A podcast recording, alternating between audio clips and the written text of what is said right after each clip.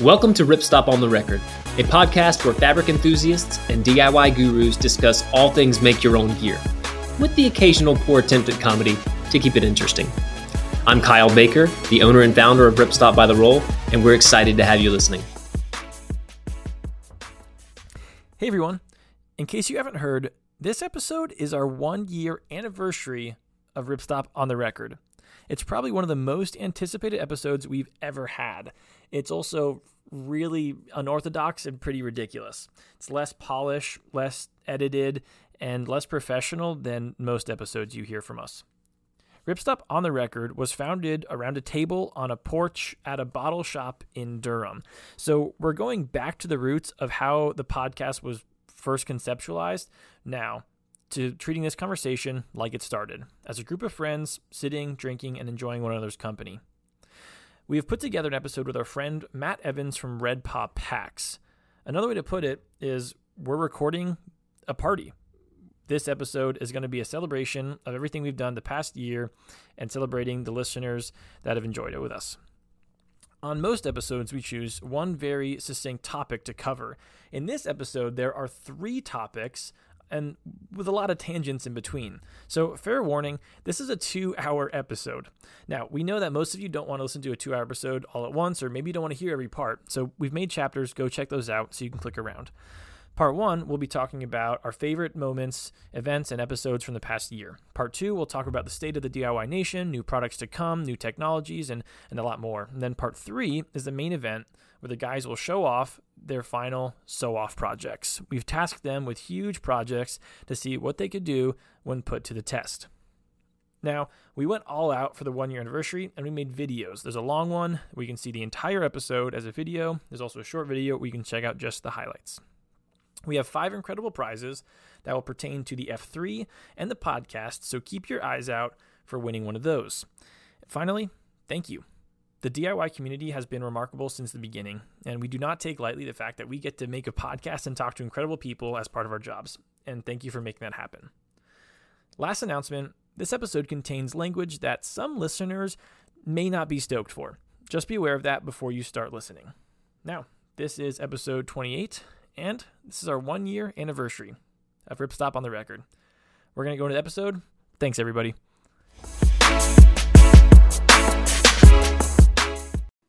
Hello, everybody. This is Matt from Red Paw Packs, and you are listening to Ripstop on the Record. Oh, what's up, Matt? Glad you're here. Happy to be here. So, and, uh, for all of you that don't know, it's episode 28, and we got the one year anniversary episode, which includes who you just heard, Matt from Red Paw, plus a few other local voices, should you say, that you already know. Hello, friends. Greetings. Hello we've got uh, Carter, Isaac, Avery, and myself, Jameson, coming at you. And we've got a lot to uncover in this episode. But first things first, there may be one or two reasons you're listening to this episode. One, because we're all here, we get it. Um, the last reason you're listening is because we promise prizes and we promise not to disappoint on prizes. The biggest one, also known as the grand prize, is a fanny pack from Matt himself called the Flex Fanny Pack. Matt, in your own in your own way, why would anybody want to win the Flex Fanny Pack? Give us the brief, uh, the product copy on this thing.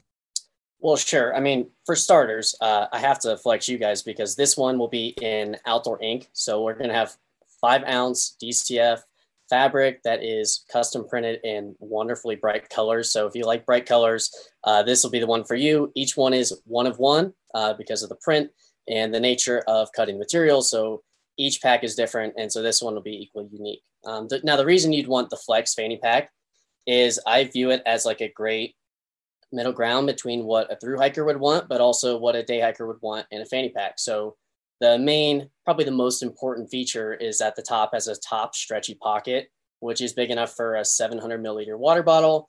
On the inside, there's a waterproof phone pocket, um, the highest quality number five YKK zips. I mean, it's like from the ground up is like the highest quality materials that I could possibly want in a material and and to the fanny pack. And so that's exactly the product that I launched. And I don't know how many I've made and sold now, but you're definitely getting amongst the best after cranking out maybe five, six hundred or so by now.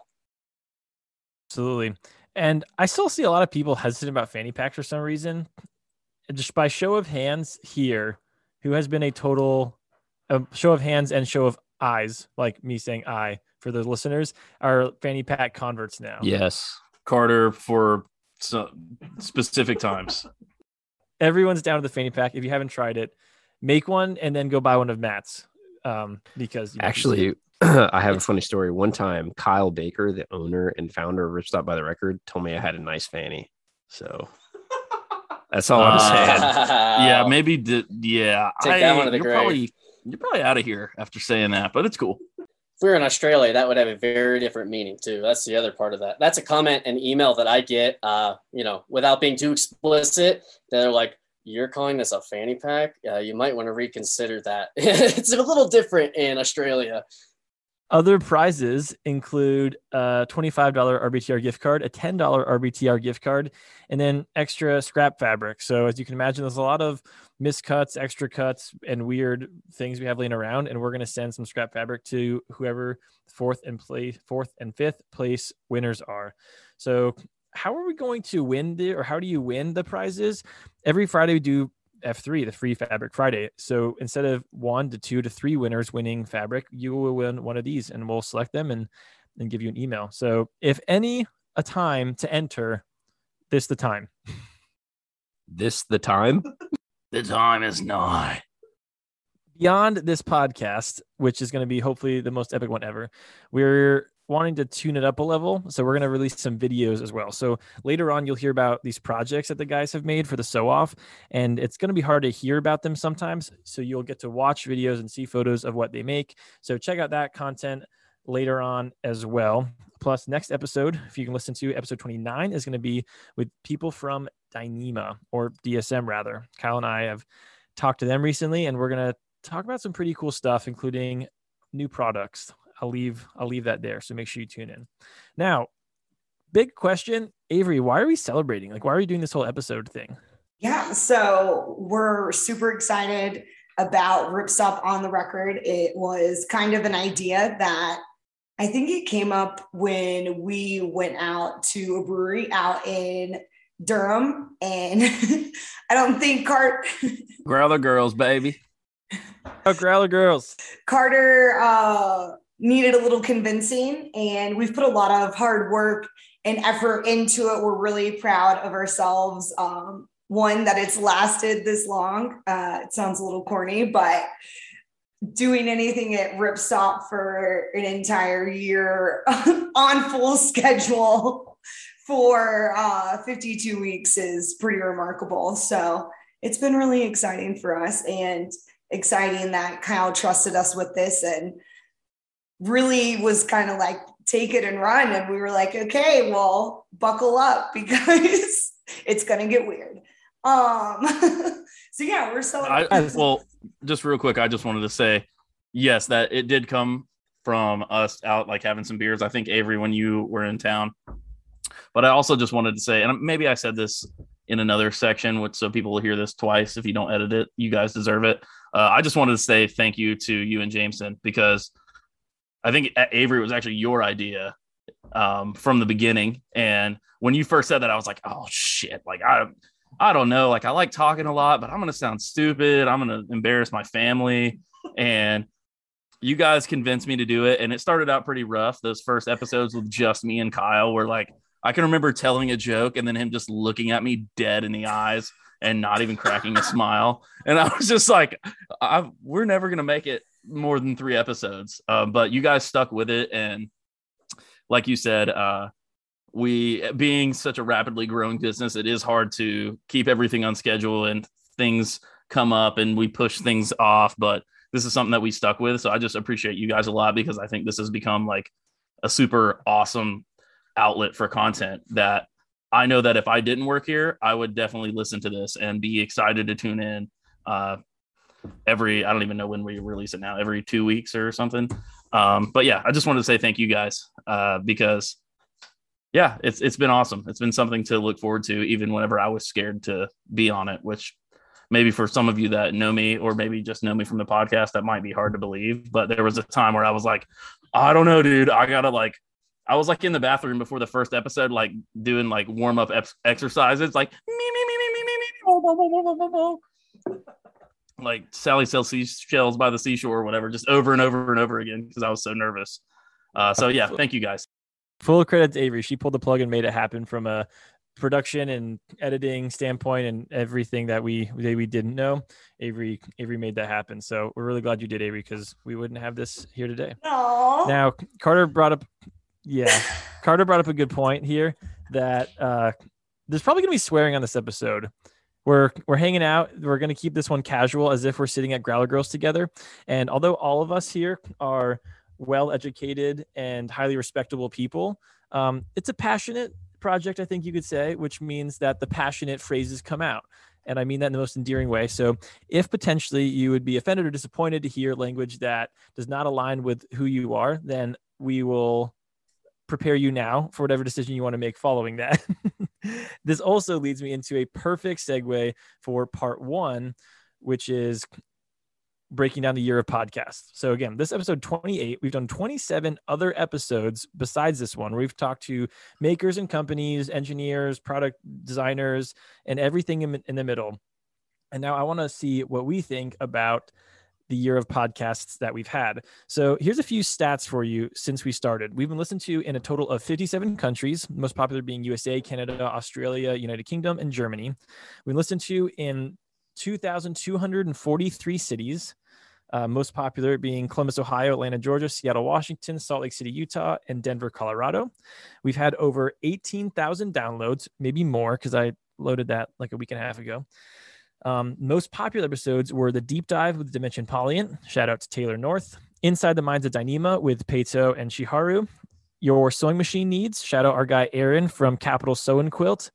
The very first episode, surprisingly, aka Carter, keep your shirt on. This is a funeral. And then then uh, the fifth most listened to episode was ultralight backpacking with Nashville Pack. Shout out our guys Bedhead and uh, Gusha. So shout out to them. And now, you know, saving the best for 28th, Matt. Can I say, just uh, from a listener's perspective, uh, I've realized that this has required a lot of work from you guys. Like, one, just the courage to be able to chat for a long period of time, extended, you know, but then also putting yourself out there with the guests and like acquiring the guests. Um, I think my my favorite episode is probably the Taylor North podcast. Um, the Dyneema one was interesting too. Obviously, like obviously, I have a vested interest in a lot of those uh, guests, but that was probably one of my favorites. And yeah, it's definitely admirable like th- I can't imagine adding like a podcasting schedule to my work schedule either. Like, um, you know, let alone the mental fortitude required to do that and like successfully interview too. That seems pretty difficult. So, bravo. It's it is a privilege to say the least. This dude is borderline take lightly, stolen ever. valor over here for the fucking Um, no, podcast. just- um, Isaac, most memorable moment since you started listening to the podcast, or is there one episode that stands out? Like when I was asked to be on the podcast, it was like there was no ceremony, there was no like, like just nothing. It was like, oh, you think you want to be on a podcast sometime? And I like had just been hired, and I was like, sure, that sounds cool. Let's do it. Your first episode was Bushcraft, right? With Rod. That was the first one you ever were on. Yeah, yeah, that was that was like the first one that I was talking. I think you introduced me before that. Good times. That was a great episode. Skill at living in the bush. Rod, if you hear that, please don't kill me. Carter, favorite episode? I would probably say that for me, it was actually that episode. Um, there are a few that stick out, namely uh, any of the ones with Kyle where we asked him. Uh, I think in the first one of the first episodes, I asked him. We had like icebreaker questions, and I asked him what uh, if you could bring three people to help you survive the apocalypse, who would it be? And he picked himself, Mr. T, and George Washington in the first the first time, and I was just like, all right, that it was fine. That was the one where like every joke I told, like it Nice. just didn't land for some reason, and I think it's just because we were both so nervous. Then on a subsequent episode, I was I brought it back and I was like, hey, now's your chance. Like redeem yourself. What would you say? He chose the same, except for instead of himself, a clone of himself, he cho- chose Matt Damon. So he chose George Washington, Mr. T, and Matt Damon asked his three people to help him survive the apocalypse. So that's my honorable mention. It's just any podcast in which Kyle answered that question.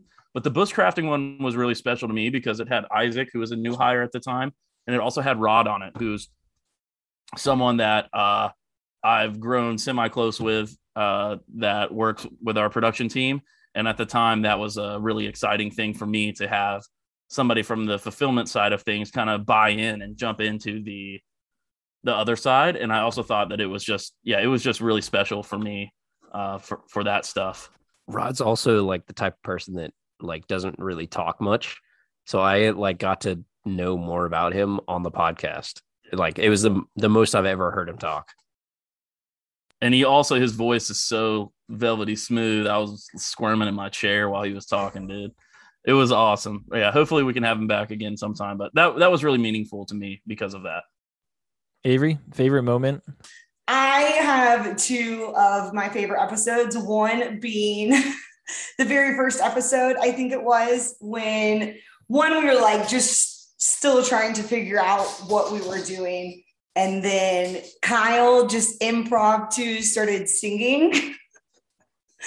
and I don't think I've ever laughed so hard in my life. And then I just listened to it over and over and over. But I was just thinking while I was saying that we should just start making that our intro song um, for this podcast. Yes, he was singing Kiss by Prince. Yes. Kiss.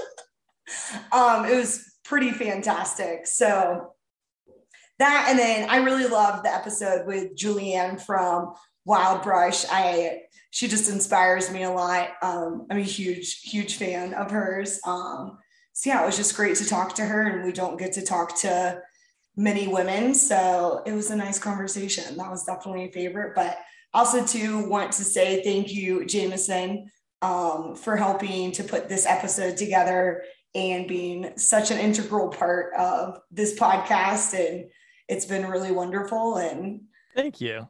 I uh, choosing a favorite episode is is painful, and I realized I just wrote this question, and I realized that I hate answering it already, um, because each one has been so unique. I mean, I know to the listener, there's probably a lot of episodes that blend together in terms of what they mean or what we talked about, um, but being on the interviewing side is like a, it's a goofy word to say, but it is a privilege because I do feel like we get a really uh, deep dive into people that a lot of people would love to talk to, like the people from DSM, Taylor North. Like these are people that people would love to have a conversation with, and we got to do that, and that feels really remarkable. Um, so yeah, there's a ton of great episodes. One moment that really st- sticks out, or one podcast, and I think it's one of the least listened to ever. Actually, is episode five where Carter and I did the bike bag sew off because um, it was just Carter and I chatting, drinking beer just across from a table from each other. Um, and I don't think it went well. Like I said, I think it was one of the least listened to ever. People didn't understand yes. what was happening, but it was a great moment for us. We had a really, really good time. It was super fun. It was goofy. So that was bromance. I think that's also when we realized that people were actually listening to us because we got a few emails about your naughty language and we were like, oh, people actually give a so yeah. A care. They give a big care. yeah. So then that's when we were like, oh, people's children are listening to us. Um, maybe we should start taking this more seriously. We were just like kind of doing it. Just we didn't really know what was gonna happen. And then yeah. you get that. So yeah. The original idea was for me and Kyle, like, well, it was the same idea that like when we were at Growler Girls actually coming up with the podcast was for it to be like that because me and Kyle would often go out uh, after work uh, eh, for a beer, right? And we would be talking about the same type of stuff. Uh, I didn't, I don't think I got paid for that time, but that's a different story. But we were still, you know, talking about that. So we kind of wanted to re, like, to harness that. And I think that's where us, like, just kind of talking so openly came from. But then uh, to Avery's point, as you go along, it's like, oh, well, in order to, because of the nature of what we do, it just touches so many people that it it didn't make sense for all the time for us to just be throwing out um, so many different colorful words all the time. Definitely. But I was still mad about we've that. Also, okay.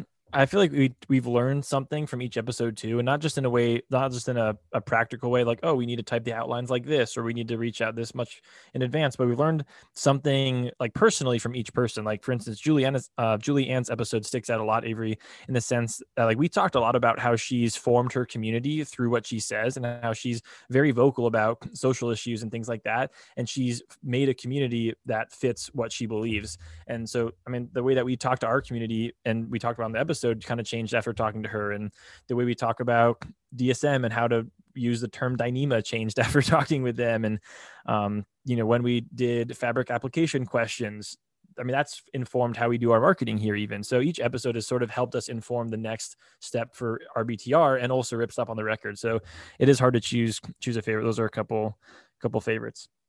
Um, yeah. So we're, we have a brief intro because one of the things and as you one of the constant topics that the podcast has always been surrounded by and kind of impetus was was beer. I mean, we met at a brewery to do that. So we did get some special beers today, but uh, Matt or Avery, can we start with start with you, Matt? Are you do you have any beer with you today? What are we what are we drinking?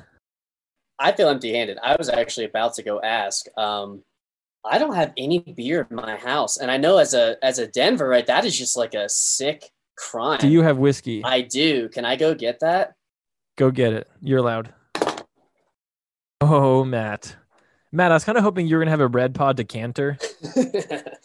Knowing me, that's not even out the realm of possibility.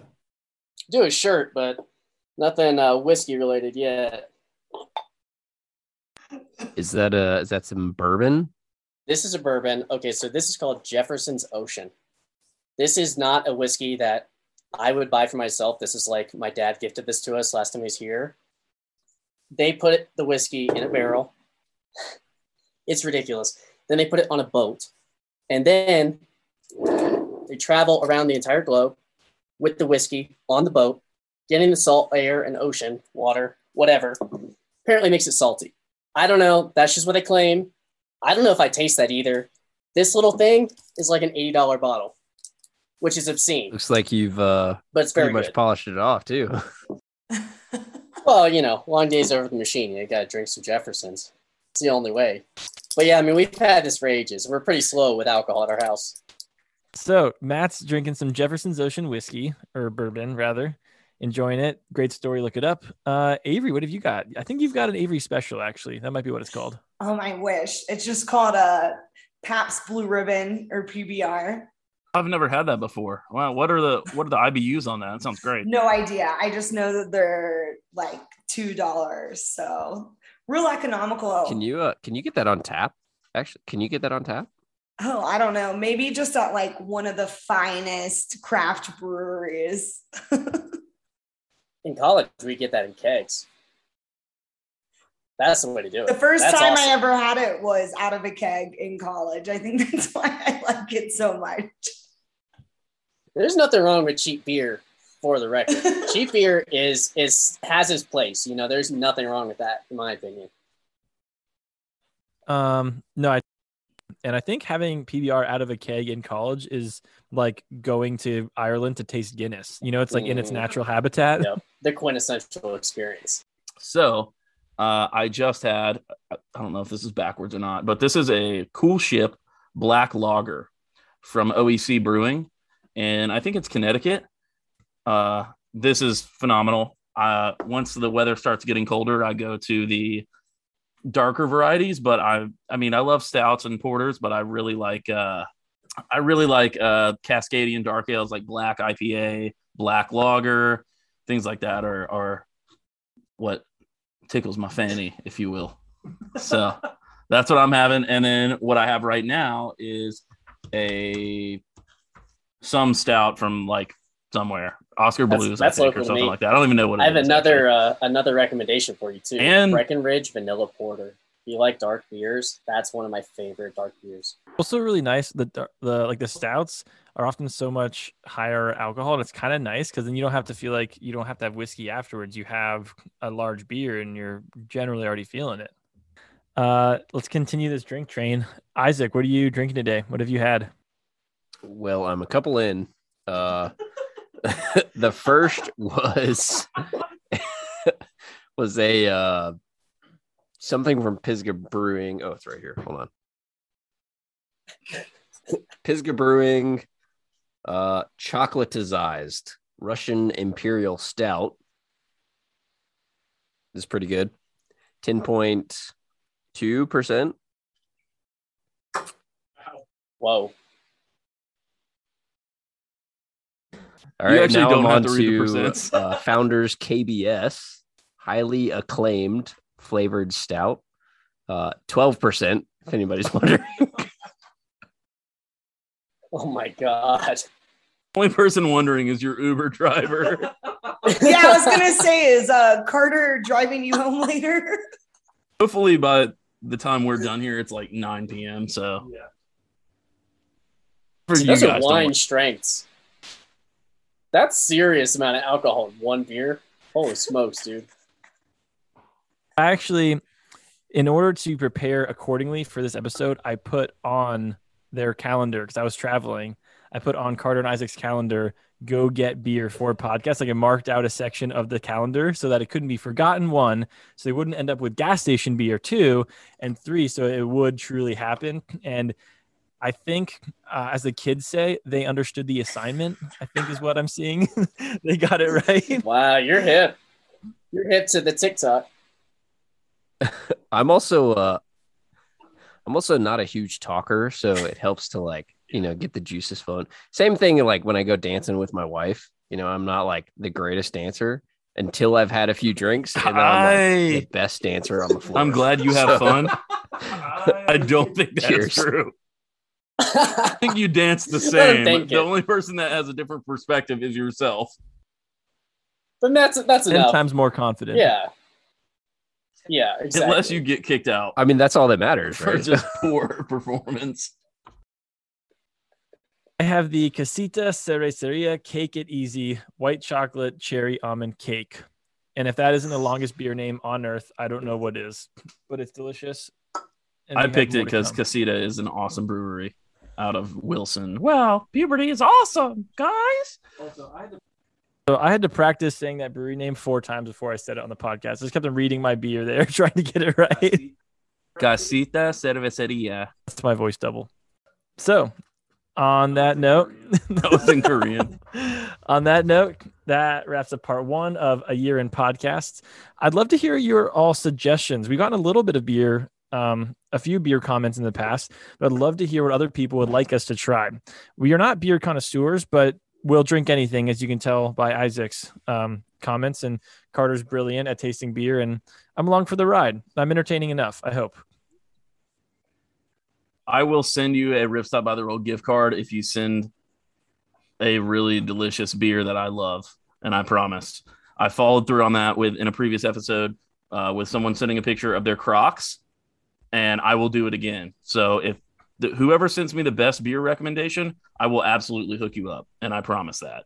And the team will make sure that I hear about it. So let them fly. And if it sucks, though, we'll actually dock your account. So don't send anything You bad. credit You'll pay more for shipping. right away. I promise. Yeah. Yes, we will steal your identity if you if you if you send in something bad. Like That sorry. had to be a highlight of the of the podcast for the last year. I forgot about that when you. I can't remember the exact question, but you said like send me a picture of your Crocs in a hammock or something, right?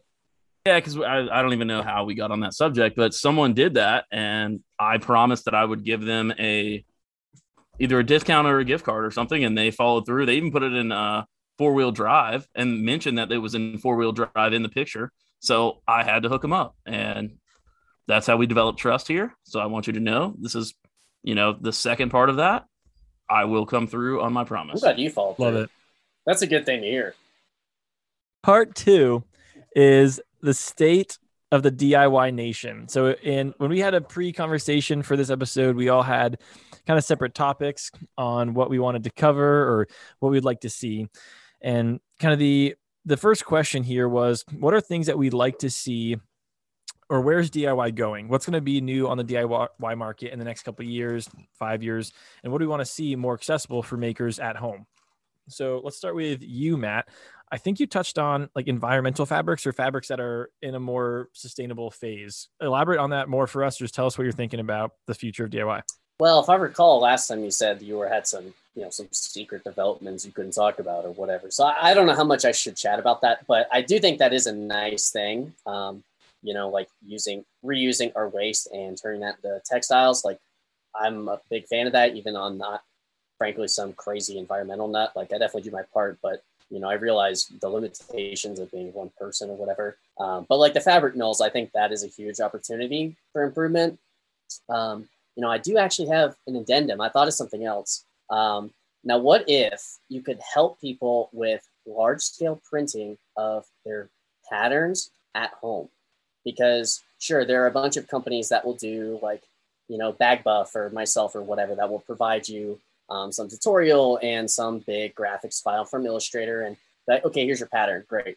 And then you have to find some person that's local. And that's not particularly difficult. Like I have a great little printer, small business guy that I support here in Boulder. But like if you could somehow find a way to do custom uploaded large format printing for the DIYer at home, um, I think that'd be super killer because that would save people a lot of time and frankly just like give you way more precision with your DIY projects at home. Um, and I don't think that, you know, like there are free programs for people. So it's not particularly uh, out there to think that people could do that as a first time DIYer either. So that's, that's my, uh, that's my idea for you guys. Now, if you turn that into a million dollar uh, revenue adding thing for your business, uh, I don't expect anything, but I would like access. We'll have you on another episode in the future. That'll be your payment. You definitely won't get anything. Oh, I I'm happy to give you guys now. ideas. But I do think that that kind of follows along with what my answer was. Uh, not to cut the line too much, James, but my comment was similar, right? In the sense, but from the cutting side, right? Like what I would like to see is that same ideology, but also uh, applied to cutting at home, like the ability to cut some of that, some small format stuff more than a, I don't think I pronounced it right the first time either, but a Cricut or cry cut. I don't know how you say it, but that's like a 12 by 12 or something like that. But I would love. I think they are Cricut machines. Okay, Cricut. So I would love to see uh, something in like the 24 by 24 or even bigger that you could get at home for maybe a couple hundred dollars that would allow you to kind of print out or not print out, like cut out your fabric and use it. I think that would that would change the game because then I mean we could also go to like supplying the DXF for stuff. So we could sell somebody on purchasing the pattern that we design and then they can just load it into their machine and cut it out themselves so they're they're and then they can use that in perpetuity so yeah i uh, i like where your head's at matt uh i Yeah, think that'd similarly amazing. Literally amazing. And it would like vary to entry for first time DIYers, um, provided that machine's not incredibly expensive. Like that would help a lot of people, I think. it would have helped me and we'll get to that but in the uh in the sew off i would estimate that i spent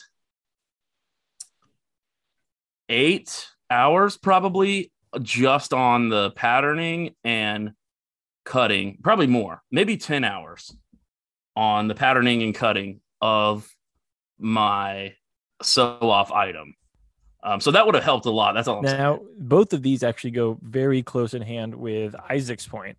Yeah, so I think I talked about uh, more accessible like CAD software, and I mean obviously like with what Carter just said, like providing DXFs to customers, like that goes hand in hand with CAD software, especially textile specific CAD software. Like you can take that DXF, and in most 3D CAD patterning softwares, you can just you know import that in, and then you can like you can resize it you can nest it for different sizes you can you can do whatever you want and i like that would just be if you have the ability to alter your patterns then take your patterns to a cutting software and then print from home onto that fabric.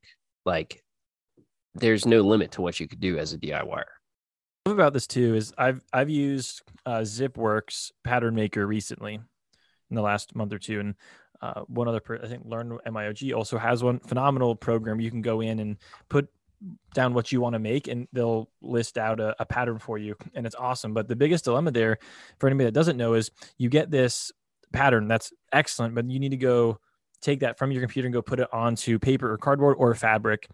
And these are really specific dimensions. I mean, they give you something down to I mean, you could do down to the the centimeter or the millimeter.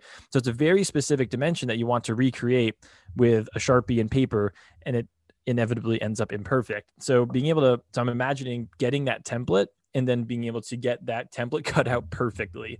And that's kind of the combination of what yours, Isaac, with the having the ability to import that to a software, and then what Carter Matter's saying to take that software and then get it into a final product. Is that right? Definitely. I uh I think it's funny. Uh, the more I think the more experience you get in patterning and creating things, the more you realize that the hard part isn't thinking of the thing to make. It's actually, and it's not sewing the thing. Like those skills basically are from the beginning. You figure out pretty quickly. All right, this is how I sew a straight line. It's it's actually in the meat of doing the thing, like cutting the stuff out or drawing it out. That's really difficult, especially for someone like me who is incredibly, I don't know if this is a word, but like inartistic. I am not like I can't draw, so I, I don't have those type of skills. So even transferring that into drawing patterns can be difficult for me because that's not like yeah i have a ruler but other than that i'm not very gifted i can't just like sketch out what my bag's going to look like freehand or it'll look like actually, I shouldn't even say what it would look like, but it would be bad. I mean, very. That's bad. how a lot of people start, Yeah. though. but how do you think so i can't my best like artistic ability is like drawing the really cool flames on like a hot wheels looking car like i'm i'm great at that like like some Define cool. lines like you know like it kind of looks like a flame Did you make the S in elementary school with the six lines and then you connect? yeah the- yeah yeah Okay, well then that is the most artistic. Don't sell yourself short, bud. okay well that's the extent of my artistic ability but just imagine how i felt going to the wilson college of textiles at nc state university in raleigh north carolina. Not one of the most plug. premier textile schools in the nation being surrounded by all of these students who could like you know draw up a, a full outfit with like every you know like notion and detail you know annotated on their on their sketch. And i'm just like I, I can draw a car this dude has Slender Man with flames. Just all it's like a stick figure with just flames and two S's. he submits that. Was that a requirement? Like, was that like a skill that they were expecting you to be able to to do, like with great success, or is that something that they were going to teach you to do, or you know, how, how did that play into the degree of textile engineering? You know what I mean? So most of it was like after a certain point, we were, you know, we just like moved over to CAD software. So it like sketching wasn't necessarily a, a requirement, but there were like there were electives for 2D and 3D drawing that I like strategically got out of by taking other classes because I don't have any artistic ability whatsoever. So from my experience on like the business side of things, so Justin, who is our customer service lead, but also our graphic designer, like he doesn't I have more experience in CAD software because in 2017 we got the laser probably like three months after I joined on. So like one of my first tasks was creating like the laser business. And so I started building 2D design like at that moment. So it's now been uh what almost five years that I was working on that. And Justin has been a graphic artist for years. Uh, he's educated in that field, and he took over doing that um, when I changed positions around April. And immediately he was like five times better just because he is artistic. So, like, even though it was just tracing out lines or drawing them, it's just, it came so much more naturally to him than it did to me because, and that's something that I think uh, I can appreciate uh, in what Isaac's saying is that I totally understand that. I look at Justin making the same DXF for a customer. It would have taken me like six hours to build that. It takes him one, just because he already knows how it looks in in his head, and I am not that. I I do not have that. I can, however, sing a TikTok song, which does give me some artistic ability.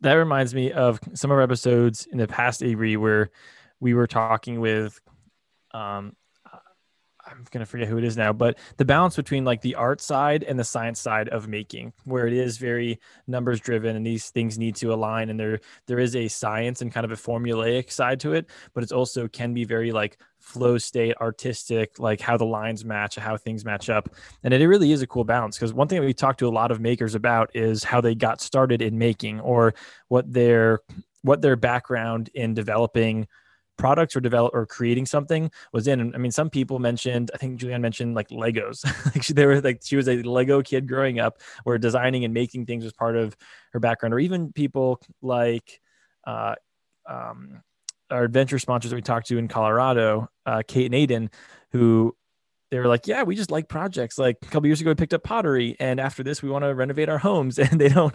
It's it's kind of it's more of a, a mind uh, a state of mind for them of creating and being a part of creating something. And it's kind of a cool balance because a lot of people we get to we we embody that through making gear, but how we get there is all is very very different. Yeah. And I think that a lot of the people that we've talked to, and a lot of us can relate that people who are making their own gear are problem solvers with some kind of hand hobby. I know it sounds weird, but like Lego kids, like building things with your hands. Um, everyone is like, I took home ec in middle school or high school and started sewing. We had a few people say they made Barbie clothes. So it was just really being like, being that problem solver and having that kind of like hands-on experience like i will also say i'm not great at drawing but i am the kind of person that like going back to my christmas stockings like i just took out like a giant cardboard box and like freehanded a template and just like envisioned it and saw it. But I'm not really a drawer per se, but I am more of like a hand, like hand molding person. Like I want to like make pottery. I think a lot of people have that similar background of wanting to manipulate things with their hands, whether it's like kinetics if you remember those from like the 90s or Legos or Lincoln Logs, but we all have that kind of building block foundation background between all of us. It seems like the one common thread. oh, I was gonna say, can I show you guys my uh, pre-production, like how things kind of start with me? And Yes. I have the sheet in front of me. Like it's, I don't know if you'll be, how much you'll be able to see, but there's there's two sides. Of course, it's going to be mirrored reverse, but you'll have one side that's like a basic sketching side, and then another side that's like basic notes and dimensions. So this isn't even how my final project turned out, and it's it's horrendous. I'm not a good drawer at all. Um, and I was like, oh well, you know, what do I want the basic shape to be? And I did two different shapes on the first one to kind of see what I liked. Then I was like, oh well, there's different ways to lash together all the different straps, et cetera, et cetera. Then on the other side is like, well, there's some different notes I need to make, like the things I'm going to include, the different measurements to do so. Um, and like that's how things get born with me is like I'll take just a regular sheet of paper and then I'll go to immediately trying to get down any ideas I have onto a dumb sketch that takes five minutes, you know, because I'm not good. I don't expect it to be good. And then I'll just make notes of what I would like to change based on how that first sketch looks to me. Yeah, so that's already both of you guys sound like the people that actually know how to draw, and you're like, yeah, but like I suck at it. Like seriously, both of those look better, except for Matt. I am questioning the phallic member you have in the middle left. Uh, I look Changed in the final design. okay. I figured Everything- that you probably had to did. maybe revise that or manipulate it with your hands, but I just wanted to make sure that it was um just wanted to see that through but i think isaac uh, is similar to you guys which is funny that avery mentioned the common thread because there you go there's isaac exact same Yeah. thing There's one more thing I want to say that I think to, coming off of the artistic side of things, the area that I would love to see DIY grow in or there to be more potential is for seam welding or RF welding or taping. I I really like the aesthetic side of making your own gear. That's something that's kind of important to me is that whatever gear I make is, is generally because I don't like the look of something else out there. Um, and I know it's not, it's definitely not a performance thing. I do want it to perform really well, but how how the pack looks in while it's being used or moved or whatever is is really important to me. So I would like to see more fabrics come out in a weldable ability or taping. I mean, the ability for DCF I think is huge just from an aesthetics point, from the inside to the outside. How that blends, I think, is crucial. So especially welding is something that I would love to see, and I know it's difficult, and it's not even something that we're necessarily shooting for. We're not against it whatsoever, but it's difficult and it, and it can be hard to touch. But I think that the packs, like I saw one uh, on the trail on Saturday, somebody had an Arc'teryx fully RF welded pack, which is like one single um, strap across the top, and it looked phenomenal. The thing is so clean looking. I was like, man, that's we just can't make that right now. It's not something that a normal consumer can can use even. Find us a cheap welding kit. Like like put us together the DIY MYOG welding kit that gives you the iron, that gives you that you know hopefully cheaper material. You know I, I don't know exactly the cost of those because I that's not something I've looked into much to be honest. Although I do like you, admire the aesthetics of it quite a bit. I want to make I love really clean lines. You know, like I want, for instance, there's this pack behind me. That one I made that has that has a full wraparound pocket, like there's a whole pocket there. But I wanted that one to be something that looked really, really clean, where the water balls and everything inside the bag would look the same, whether there's stuff is stuffed inside of it or not. But that one's not really functional. Like it's not really what I would take on the trail. So bridging that gap between being something that could be fully functional, also looking stunning all the time is is definitely a personal MYOG goal. And I think that comes with welding. So, uh, product plug here. If you are interested in some fully tapeable, heavier weight fabrics, you know, if you're a uh, bushcrafter or tactical type person, uh, you can go check out X50 Tactical from X-Pac on our website. It's live now. Good work. You're learning your stuff, Isaac. Can I ask you a, a tech question on that material? Um, is that material any different? Like, so I, I, I forgot what vendor I purchased it from. I unfortunately it wasn't you guys because you just launched this X51 black multicam um, X-Pac, you know, with with the plastic PET lining on the inside. Um, is that different from what you guys are offering now, or is that is that pretty much the same? So it's uh the X51 actually has a thousand D uh Cordura face. And the, yeah, the X50 has 500 D Cordura face. The all the layers are the exactly are exactly the same other than the face. They still have the uh Aramid X ply and then they have a 0.5 mil PET Okay, backing. Sweet. But Good yeah, the, the face is the main difference. Now, uh, there's one final little bit of part two where I want to touch on future products for Ripstop by the Roll. And luckily, we have just the two guys to talk about, uh, to talk about that with. But I'd like to do some reasonable foreshadowing of what the you know the next foreseeable future for Ripstop by the Roll looks like, and what we're doing to help DIYers and makers make more and do more and have more. Sure, I can touch on that. Um, obviously, for us, one of the most important aspects of how Ripstop by the Roll is what it is and has been what it was is through innovation and trying to stay. what? That was beautiful. What? Sounded like an incredible tongue twister. It is what it is and has been what it was. That follows logic. Basically, you just said it is. Something that embodies our core values is innovation.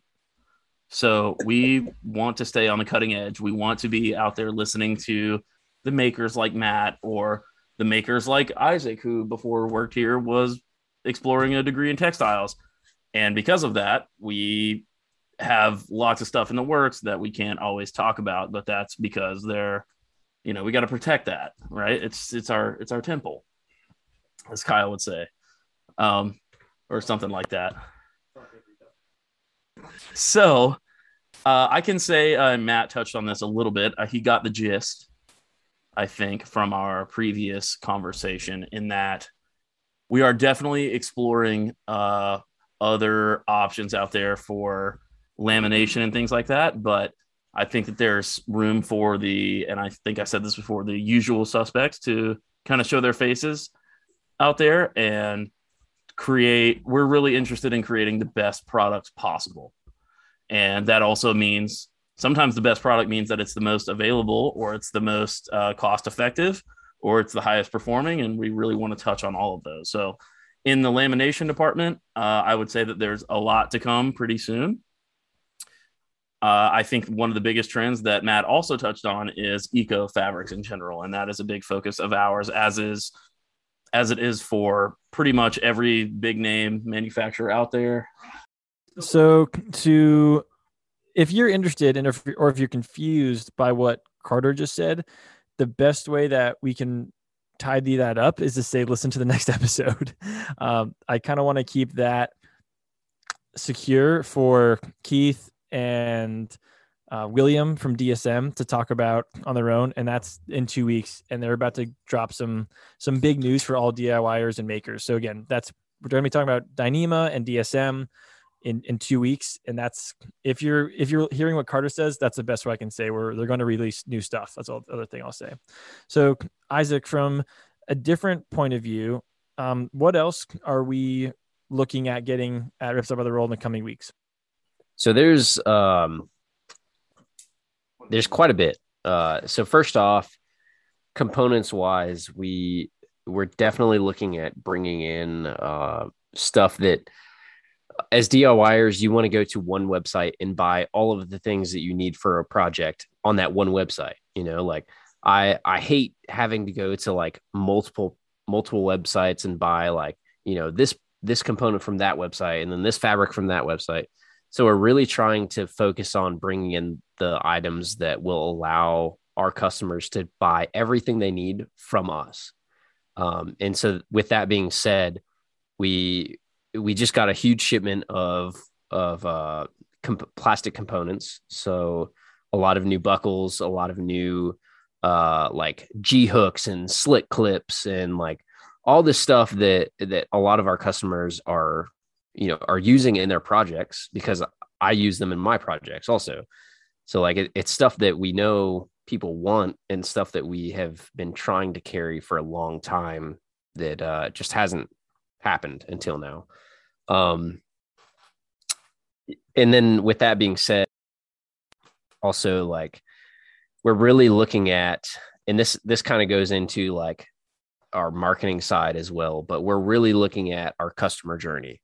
So in addition to like the fabrics and the components that we sell, we really want to try and focus on the the specific items that our customers want to make and you know w- whether that's like a backpack or a you know some item that is specific to the activity that they are focused on or that they love like we want to hone in on those activities or those um uh topics yeah those topics that the customer is interested in and we want to create the things that they can you know select by that category and then see what their you know their experience level is. And then from that experience level and then that activity level then they can choose what they want to make if that makes sense.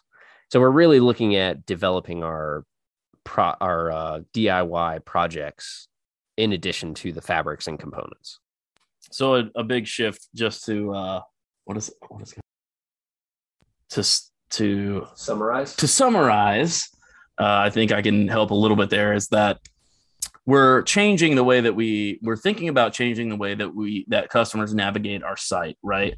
At least for b2c and that means that when customers comes to our comes to our website now we're kind of serving them up like a ton of technical stuff and it's everything sorted by uh like different characteristics of the fabrics and labeled all in in a way that might not be the most user friendly for someone who doesn't know kind of why the hell they're even there. And so what we're thinking about doing is taking that and saying oh but most customers are here because they want to they're either they're interested in in something to do with the outdoors most likely or maybe lifestyle or travel but something in that realm. So instead of offering the customer like, "Oh, do you want breathable calendar nylon 6.6?" which they don't know what that means and saying, "You really want a wind shell that works." Changing the way that we look at that I think is going to be a super help for people that even experienced makers that come on our site and are looking to make something instead of having to wade through a filtered search of seven different things to find uh, a certain material, we can say, hey, like this is the activity you want, this is the project you want, these are the fabrics that that would be used for that. And I think that that will be a huge step in maybe it's not exactly a new product, but it will change. For some people, it will because there's some stuff on the website that I would say 50% of people have never even found. because there's just it's so difficult at times to navigate and figure out what you're actually looking for. So maybe you'll see a resurfacing of the things that we offered, but they were at the bottom of the page. No offense to the the website creators, but they're as we grow, we do learn how to serve that up in a in a way that's uh, more visible to people. Well, it's just optimization. Like, but as again, someone that's like on your website like really, really often, um, it's better than most. And I genuinely mean that. It's better than most. And uh, again, it's the first website that I ever purchased fabric from years and years ago now. So it it was easy for a beginner who's at the very least willing to look up the different terms and and find the information. Um, but like one thing that I've still enjoyed about the website, even though maybe this is what you're thinking about changing, is the fact that you can do like, I want to make a pack. Here's all the fabrics. I want to make a quilt. Here's all the fabrics. Like that. Uh, it sounds like you're going to optimize that, and I'm all for it. Obviously, it sounds great, but that has been a pretty useful tool in my estimation one of the best podcasts I think that we did from a extra user or an external user perspective was our, the product of a, or the life cycle of a product episode that we did with Carter and Isaac, where we chatted about what happened with the products and how they went from the spreadsheets to the sewing tables. And I think to sum up all of this to say that we're optimizing that process to understand what it is that Matt's actually looking for and getting that to Matt sooner, faster with a better product instead of guessing.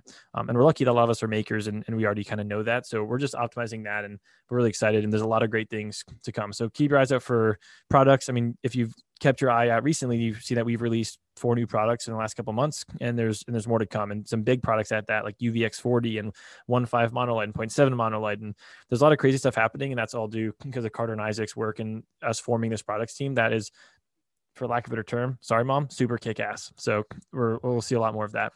Now we got to keep rolling with it because this episode is getting wild uh, in all the best ways, but people do have lives, and I don't want to keep you guys here at work past seven.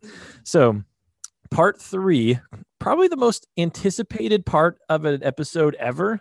You know, in all of podcasting history, at one point in time, we were like number five in hobbies in Romania or something. So we're probably going to go to number one after this, but we're getting to the sew off. Um, I want, please don't ruin, I don't want any secrets ruined here at all, but I just need a brief, very brief overview of how your process went from each of you. And I want to start with Carter. Just give me a very brief overview of what was it like making your project? Quick pre answer Jameson has requested extreme secrecy. So, as you listen to this next portion, understand that he's been in the same place with us. He did go on a quick trip, but other than that, he's been in the same place with us and has no idea what we've made because he has requested complete and utter, just like total secrecy. I actually so, I went to New Hampshire to visit my family strictly so I didn't see their projects. That was the reason he actually doesn't even love them. Um so if I could sum it up, uh do can I have a bleep here or Yeah. Okay. Beep time Avery for later. It Holy dude. I appreciated that Jameson and Avery, probably Jameson only, put uh something that was challenging for me. And because of that, I did the part of me that we've all talked about in terms of like the common thread and all that stuff, like certainly played a part. And it was, although I waited until like the last three days to make it, it was still invigorating and I still bought in and I was still like cutting it out for hours and sewing it. And I wanted it to be perfect, but it was extremely extremely, extremely challenging, and I would never do it again. Yeah, just to be clear, we had to move the recording date because Isaac and Carter forgot to make it. So we're gonna cut them, you know, no slack. But also, I'm really excited to see it because I'm very glad we pushed it further because I wanted to see what they made. So, uh, Isaac, you have um, because Carter was riding elevator to the top of the Empire State Building. You have three words to sum up your project. uh, Sorry. pass. Two more words. Not bad. if you don't have the best sling bag ever, then I'm disappointed. Matt, it's like I say, it was the worst thing I've ever done. I never want to do it again. It was so difficult. I goes, ah, pass, not bad. You know. Oh, I'm still attentive, and I'm still upset that I had to make this thing that I made. So wow. Are you pissed that I mentioned this to you? That I mentioned this idea of doing the sew off challenge? Like, are you upset now? you will actually never be on another episode again. But I'm not mad. Wow. That was someone else. I- Kyle made that decision. I blame him. Mm. How did Mm. your sewing process go? Um, well, it started in the sketch and the random notes, of course. Um, so I had to make a dog pack with no buckles, and I've made two dog packs before. That's more than three words. oh, that's all I get. It's a haiku, dude. Uh, okay, here, here's how it went. Um, pain in the ass. Those are the, those are the same word. The ass is Spanish for the ass. Yep. Le pain. Yep. Spanish, it's one word. That's all I give is three You want words. to change your words, Isaac? Are you going with that? Final answer. so let's roll with you, Matt. Pain in the ass. And to reiterate, Matt had to make a pack, Yep. a dog pack, but without the use of buckles. Now we're gonna get into the nitty gritty. I need to know, ever need to know, what you made. Well, the design of the actual thing, what materials you used. Be brief. We'll show a picture, so they'll dig it up later. Um, but let us see it. Let us actually have the final review. Okay, well, I've actually got a list of what I used too. Um, do you want a whole list of the materials, or should I just show it to you? Show it to us, baby. Dude, that is dope. All right, so Oh, here, let me let me fix this. Let me. uh Okay, yep. I went with the classic. I I didn't want to make the mistake of of doing a new textile that like I knew this worked. Um, this is what the past dog packs have all been made out of. It's tough as nails. Uh, Lucy has scratched it a million times against trees, rocks, like you name it. So I was like, okay, pick something that works and you know it's gonna work, no question. So it's 210 Gridstop, HDPE Gridstop, burnt orange, uh, my classic favorite color, of course. There's two portions here. So the top is like the saddlebags. Um, so I use the 210D, and then there's uh, the Triple H waterproof zippers. That's not my normal zipper choice, but I thought that'd be interesting to try out with the beam pullers. So it's really easy to put a finger in here and pull the zipper super easily. Um, another thing was this 9.3 ounce mountain reflective uh, material. That was my first time even touching this stuff. Um, I'm very impressed. Like I shine my headlamp at this and the dog lights up. You see the dog very easily, which, you know, knowing my dog, she's running around camp in the middle of the night. So like, this is what I needed. Um, and then another thing, I wrote it down, the 5038 type four poly replica webbing and half inch orange, burnt orange to match, of course, had to do that. Um, that's my first time seeing that webbing too. And I'm really impressed. I, the color match is excellent. Like I'm really stoked on all the matching colors. Uh, I even used orange thread, the burnt orange Gutermann thread. So eh, I went all out. Normally I just do black thread on everything just because that's what makes sense in a production setting. For this, I was like, okay, I'm gonna whip out the all color matching orange for Lucy. Um, now, the one thing that, since we were allowed one item that wasn't from your site, I was using the 600D polyester reflective fabric. And you'll see it right here uh, as this little orange, or this little strip between the oranges. It's basically silver and it also lights up just like the mountain refl- um, stretch mesh does. Also use it on these parts. And the main reason for that, again, is like, you don't want to lose your dog in the backcountry. And mine doesn't, you know, leave my sight or whatever. She's like too much of a fraidy cat to do that. So that's not a huge deal, but I'll tell you, is definitely really nice when you hear a noise outside your tent and it's actually just a dog walking around uh, instead of, you know, being afraid it's a bear or raccoon or whatever's going to get you in the middle of the night. So I was really thoroughly impressed and um, a little bit on the design of, of why things are kind of the way they are. Saddlebags are about four inches deep. Um, I don't put that much in the saddlebags. I feel bad making my dog carry too much, and I'm willing to like put that physical strain on me instead of her most of the time. So I try to avoid it. But anyway, this is enough for like her dog boots, her bowl. Let's see if I have that in here. Her dog bowl is a fuchsia DCF bowl, seam taped. Uh, this is an outdoor ink product, of course, so I had to bring that out. Um, but that's I have really minimal things in here, and the construction kind of reflects that too because my dog is a long haired dog. She has a lot of fur, so she gets hot.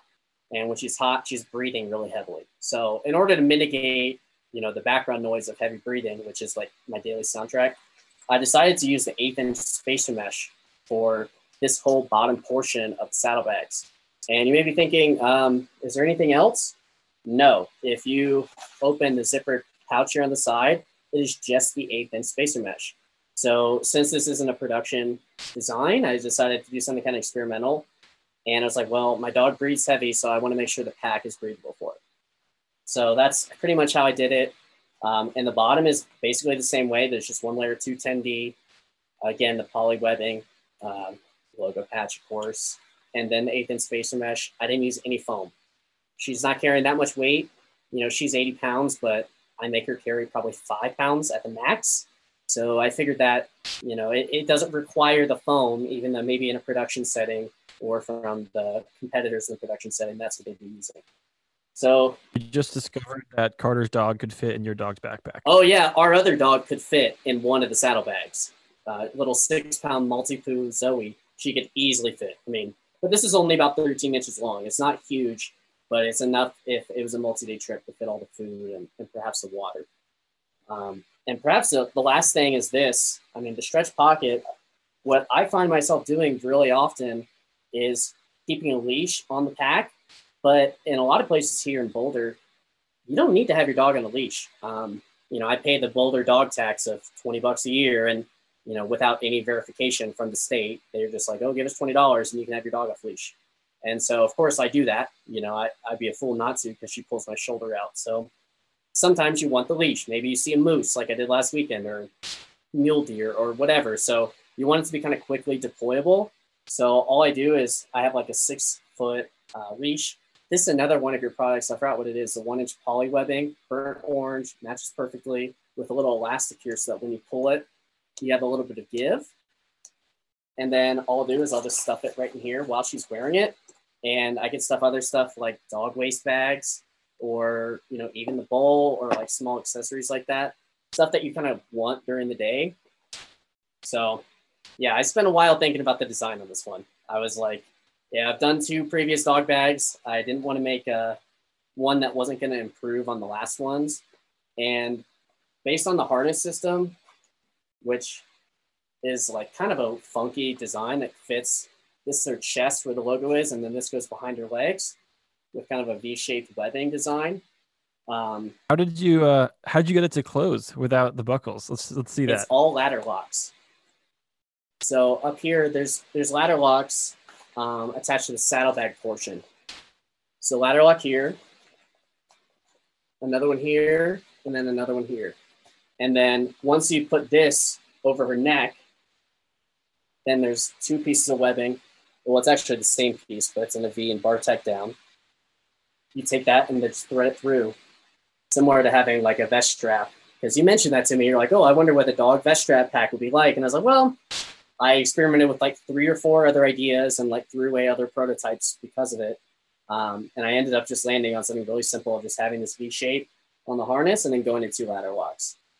So in a production version, definitely I'd be using buckles, like no doubt, right? Like that'd be so much faster. But it actually worked super good, and I trail tested it last weekend. So she beat it up on like an 18 mile overnighter, and you know hit rocks with it, um, just wore it the whole time, and didn't carry too much, but carried enough to you know see how it would stay on her. And I was really surprised with that that V portion with the two strands of webbing to these two ladder locks kept it really stable. So I'm pretty pleased. It looks beautiful. So uh, I'll kick off the questions, right? Because there's got to be plenty for all of us. What would you say was the most difficult aspect of the project outside of the obvious omission of buckles? Sizing, 100%. Um, and that's so dumb because I measured the dog. I measured my dog and I was like, okay, here's my measurements. I wrote them down in that little sketch sheet. And I was like, okay, great. I'll digitize the pattern. I got the pattern printed. I was like, this will be totally accurate. First try, no question. And then I made it and then I put it on there. And I was like, this is not, this is way too small. This didn't fit at all. And so I had to recycle a little bit. And maybe this shows off my workmanship. Maybe I shouldn't show you, but there's um, see these orange stitches right here. So I made the saddlebag portion, but this middle portion was just way too small. It was like maybe three inch. And so I moved it to six and three quarter inch.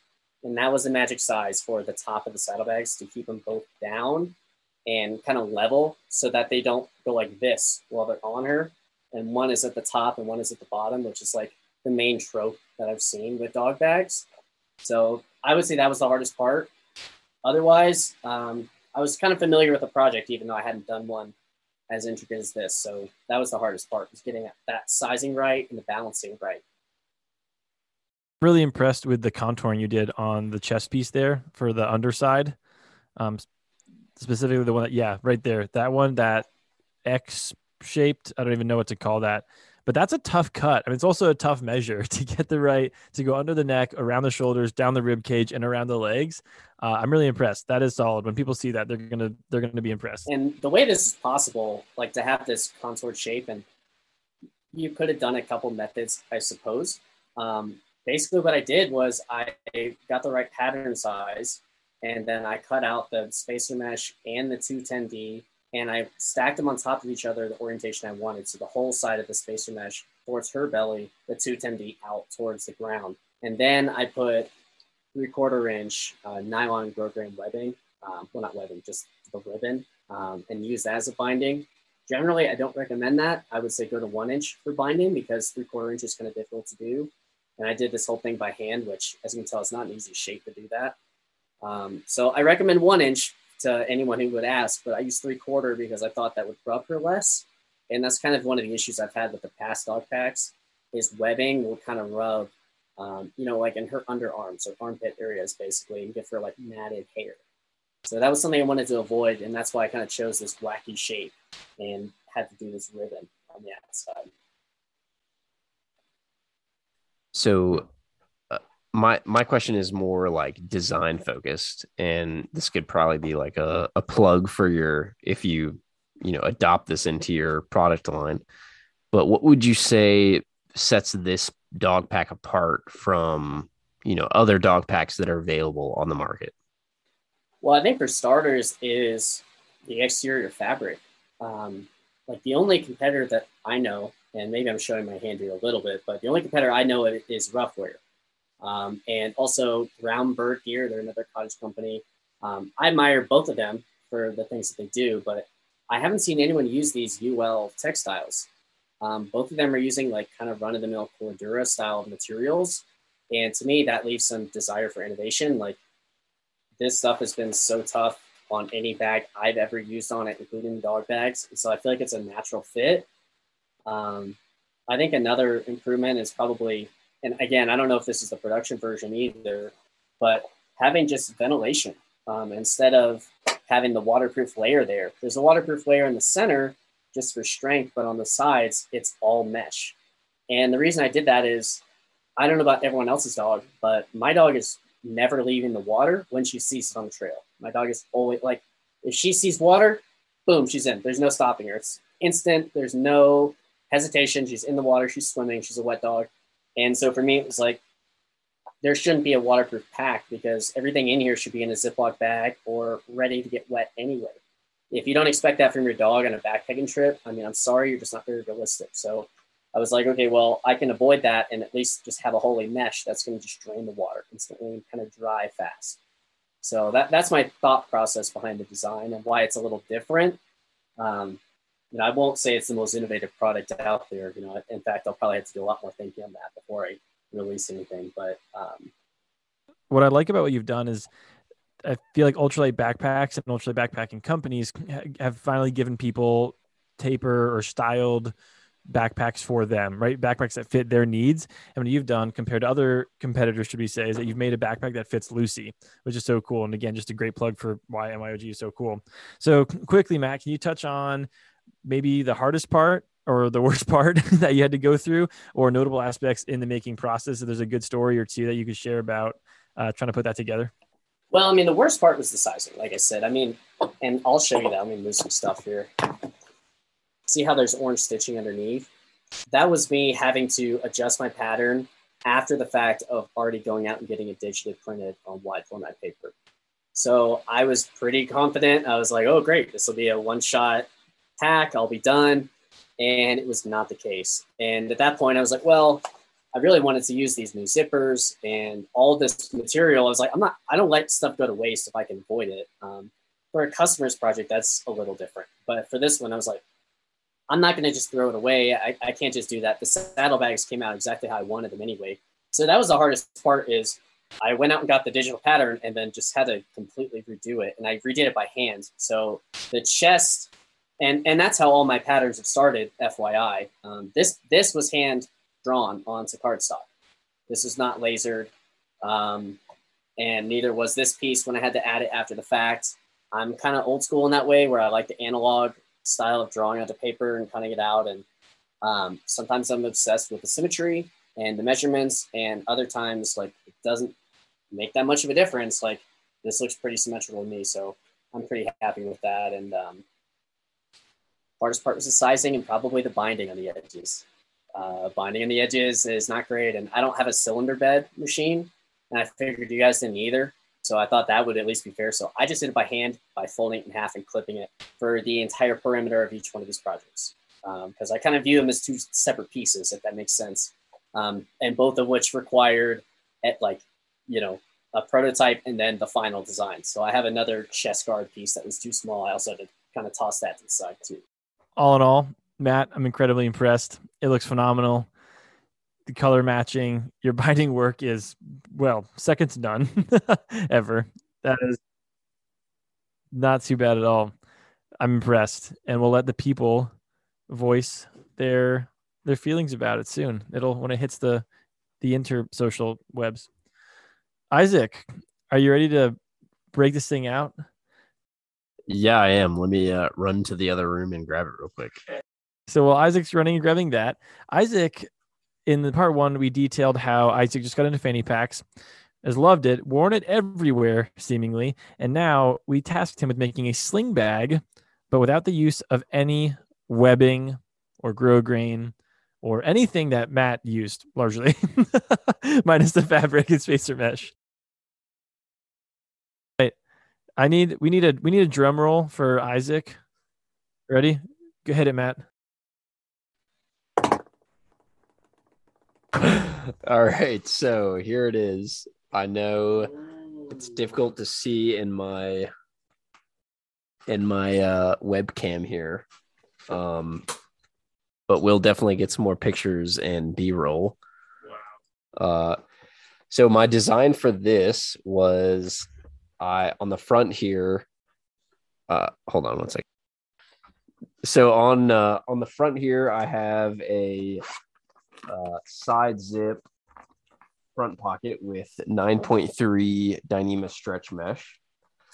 Um, and then on the top, I have a quick access pocket with number three YKK zippers.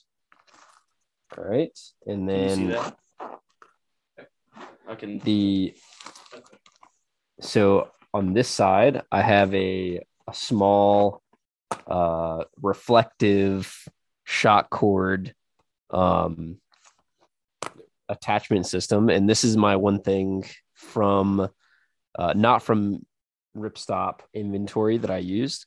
And this is a product that's coming soon. So stay tuned for that reflective shock cord in multiple sizes and colors. Um, and then so this this adjusts here so you can uh, you know put different size objects in this uh, in this shock cord. So then moving on to the main opening. Did you show the back already? Not yet. Not yet. Okay. Uh, so the main opening is a DCF, a blue 1.43 DCF collar, um, and it's so it closes and opens with a uh, shock cord closure here. And then we have a roll top.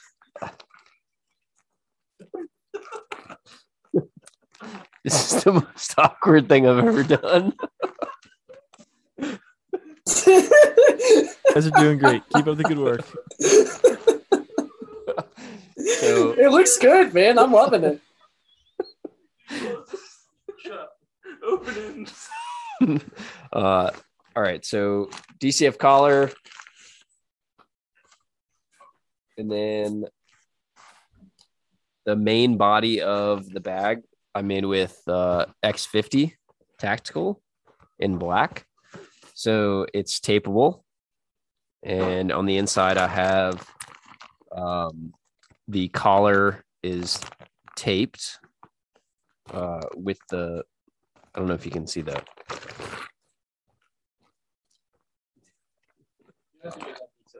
Okay, all right. So it's it's fully taped. That's the important part. um, and then on the inside, I also did a um a DCF little pleated pouch that um kind of toggles in. Like a removable wallet type of deal. Yeah. So DCF pouch. And then it's uh, it's pleated, so it kind of like expands depending on what you need to put in it. And then that that's uh, that attaches on the inside with shock cord and cord locks. So and then so then the the shoulder strap is quarter inch spacer mesh and tactical X50. And I have a half inch BCD with uh 2.2 Zingit in silver. And then that connects to a line lock adjuster down here at the bottom. And that uh that's what provides your adjustability for the shoulder strap. Brilliant. I'm really impressed. We I knew it was going to be a big task without webbing, without grosgrain. These are integral parts of most all packs. Yeah. I mean, any and every pack has it on there, and, and the ones that don't use it, at least in a minimum way, to bind or to make daisy chains. So I'm I'm excited to hear. Did you know you wanted to go with the strap with with a Zingit piece? Because I know, I mean, the friction there is, a big piece and a really a difficult piece while keeping tension on the strap. Uh, what was your design thought process there when you knew you couldn't use webbing or grain? Yeah, so the the Zingit was kind of my original thought process, and I knew that I wanted to use like some knots to make it, you know, attach and look clean. Uh, but the difficult part was figuring out like the how I was going to attach the Beastie Ds to the strap, if that makes sense.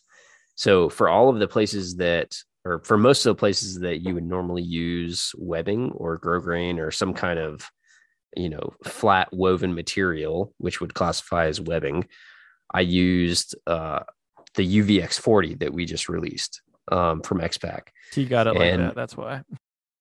yeah so so basically i just took a uh either a one inch uh wide strip or a two inch wide strip and folded it over almost like a, a bias binding um, and sewed that down to make somewhat of a, a webbing replacement, I guess. Um, and then that's sewn into the the end of the strap there.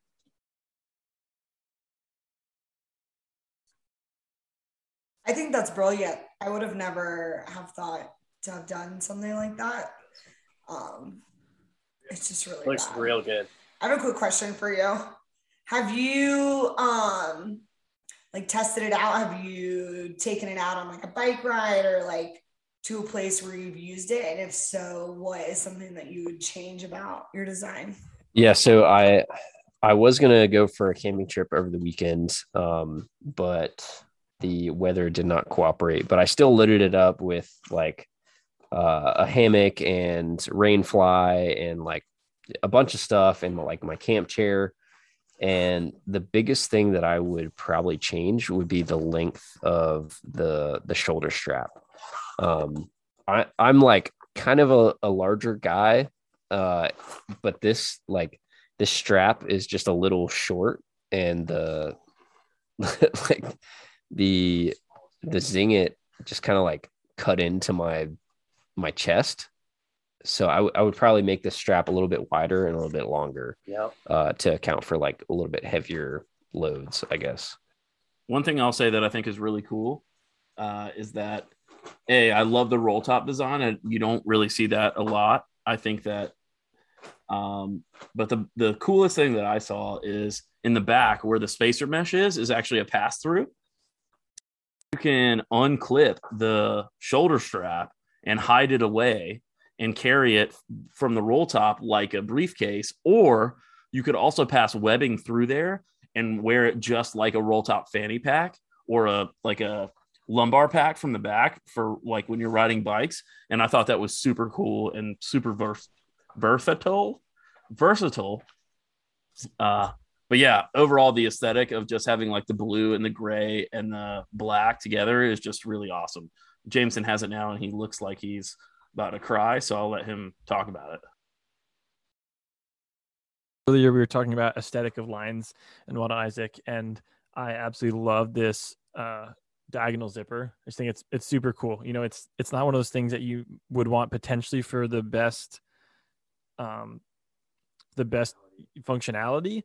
But I think, just like I said, from an aesthetic point, I love it. It's intriguing. It adds interest. It adds like a, a, a value point that you don't see elsewhere instead of just adding at the very, very top. Also, I actually really, really like the accent points as the grosgrain. That's something that I often think about using as, something that doesn't stand out. You know, like the grosgrain or webbings are things that I want to blend in or kind of not be a noticeable bit, bits. But here, I really like how they add a really nice pop of color in a an intriguing way, but it's not gaudy or anything. You know, when I saw the UVX40, I saw you briefly working on it, and I was like, "Oh gosh, what is this going to be?" a little part of me was maybe a little bit concerned, but I think it looks really nice. It's really, really clean. Um, I'm really impressed. What was the what was the worst part? Was there a piece that was just horrible to sew? Uh, yeah, the UVX40 is, um, if you haven't gone to our website and checked out the new UVX40 that's live now, Jesus Um, Christ. Gotta he does, to be clear, he doesn't get anything out of saying that. That's pure excitement. He's doing a good job. I'm I'm just super invested in our products and the things that we sell. So, um, yeah. So the UVX40 is a uh, the face is a uh, roughly 40% ultra PE blended fiber, and so that basically just makes it a a, a super tough fabric. And when I folded that uh, like three plus times to make the the cord or the webbing substitute, it was just super tough and super thick.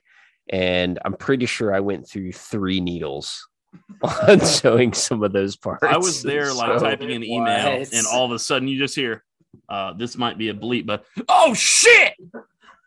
And it was like the needle breaking in half right in front of his eyes. Hold on, hold on. It was first we heard like the sewing machine like nah, nah, nah, nah, and all of a sudden you heard shit.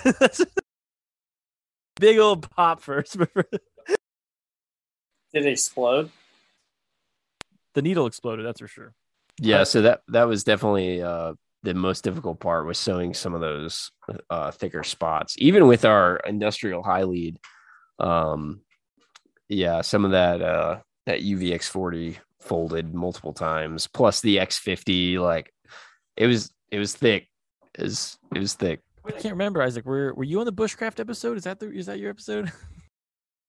two two of the burliest fabrics on the website for I thought it was funny that he chose. Well, Yeah. it worked out perfectly, but he chose like two brand new materials that he onboarded as his materials. so I I love that. But also, Smart. yeah, that bag is thicker than a bowl of oatmeal, as they would say in the olden times. right Thick with two C's. two C's. Speaking of two C's, Carter. That's one That- C. Yeah. All right. So for my unveiling, I designed this pattern to not fit me currently, uh, because that would be too much material. But I ultimately decided for it to fit me previously, as well as my friend James. So what I'm going to have him do is step off camera and put my cycling jersey that I made on, and then step away, and then I will come to his camera and kind of show what it is. And to be clear, he has never seen this before, so he has no idea what he's about to see. Can you come put it on me? It on for me? Absolutely not, but I will pass it to you. All right, we're going to be gone. We'll be right back.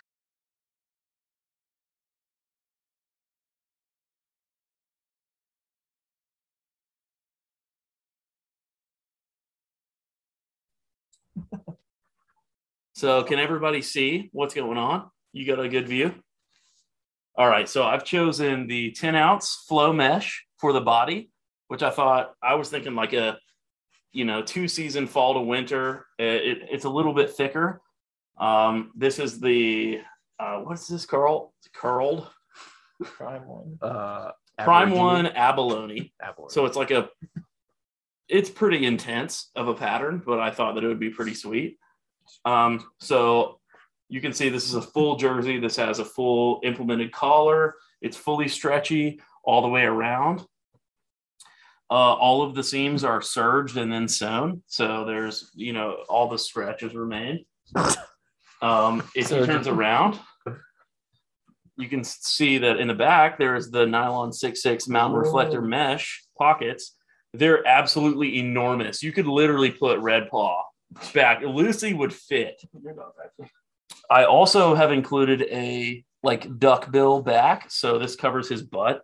Like when you're cycling and bent over, don't please don't do that again. Um, but it just like most of the popular cycling jerseys, it has a tapered back. I can't take full credit. I did research this a lot on the internet, and the base pattern I did not draw by hand, as creating apparel would be pretty much impossible to not derive that from somewhere from my experience level. I so on the sides, I included the 1.5 monolite because as someone who likes to ride, a problem I see a lot is being sweaty. So in this case, your whole side is completely breathable. It's still really durable and it matches, but it's very breathable. So you get some air here, but it doesn't, even in the fall, it doesn't like, you're still going to shed that wind as you're riding, but expel the heat that you have on your sides. So the best part, I would say, and the worst part, I would say, is the front. So originally, and in some of the videos that you guys will see later, I had designed a, you know, I found out that Jameson was like, hey, we can add one thing that's not from Ripstop. And I was like, hell yeah, I'm doing magnets. Because my the caveat of what I created was that I could not use zippers. So I designed, actually, I will grab what I designed. It's for the Seaman can. So oh, I see it. I created a this little system here that would have gone in between these layers that has small magnets. Let's see, small magnets that would go in between. So it would be just like zippers and they would connect together and magnetize. Well, let me tell you something. Sit down. You can't. Don't ever try that because I spent six hours trying to get that to work on my anniversary, Oh, no. my one year wedding anniversary. That was my fault, by the way. I waited like, you know, three and a half weeks to do it. I tried and tried. It, this stick, this connects to every machine that we own. So every time you try to sew it, it magnetizes to the bed of the machine. And I knew that. So I had Oh. clips protecting it from touching the bed of the machine. And I tried, I got one side done, and I said, I'm never doing this again. If I embarrass myself, whatever. so at the last minute, I said, you know what? I got the reflector mesh on the back for the pockets. I had my wife put this on, and I saw that, hey, like, you know, the zipper would bring this close together like that.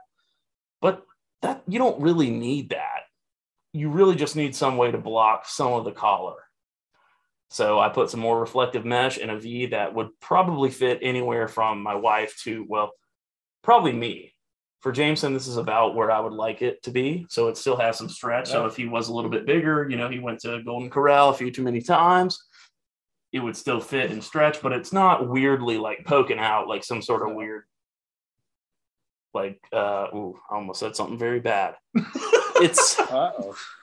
it's where it should be. It's right where it should be. Yeah. So uh, as far as the the edge, like I said, everything is fully hemmed. The sleeves, I think, fit him pretty well too. But yeah, that's my uh, design. So this is reflective here. The whole back back here is completely reflective, which is really important when you're riding. This is bound with elastic and fully stretchy, so these could fit like, you know, maybe three or four infants if you happen to steal some Or- from the local orphanage or or, whatever you were dog. doing. Makes sense. Yeah. Or an 80 pound dog. Yeah. Mhm. So here's him putting something up of like a Yeti coffee mug in there or something. But it's completely gone. This is also known as Carter or uh, Isaac's 9 a.m. Yep. But yeah, so uh, you guys can see some more. I know it's hard to see with the bright colors and everything and it being on another human being, but that is uh, the extent of what I created. And it was the hardest thing I've ever done. I will continue some of that if you guys have questions once I put my headphones back on. How soft is that um, that stretch material? it's actually very soft. It feels great. It just feels a little bit heavy, which is why I was like, all right, so I could go for the lighter, but also the so one thing that informed my decision was that a lot of people wear like cycling jackets, jerseys, vests, whatever, specifically around the time that it starts to get colder. So I was like, ah, well, if I use the thicker, A, it's easier to sew. B, it's still really soft. And then C, you know, I'll pretend like it's because I was doing it for the temperature. Yeah. First question, Carter, is how did you know my exact dimensions? So I've I've been your exact dimensions for many years. The pandemic and such treated me poorly. And so I have, you know, maybe changed sizes a bitch, a bitch, A bitch. a bit since then. But ultimately I sized it after like an XL.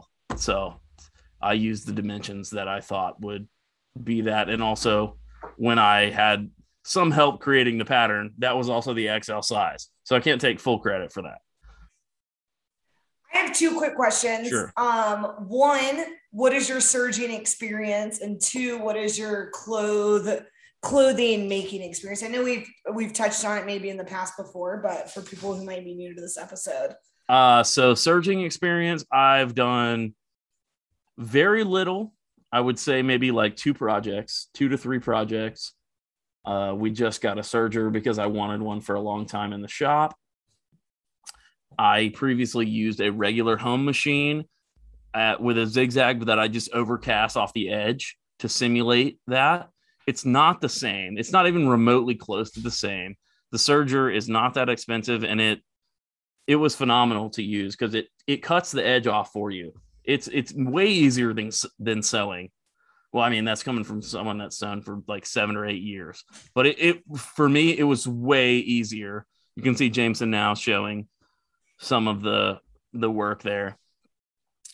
As far as uh, clothing making, I have very again very very limited experience. This was very hard for me. Um, I've made some uh, fleece and down hats.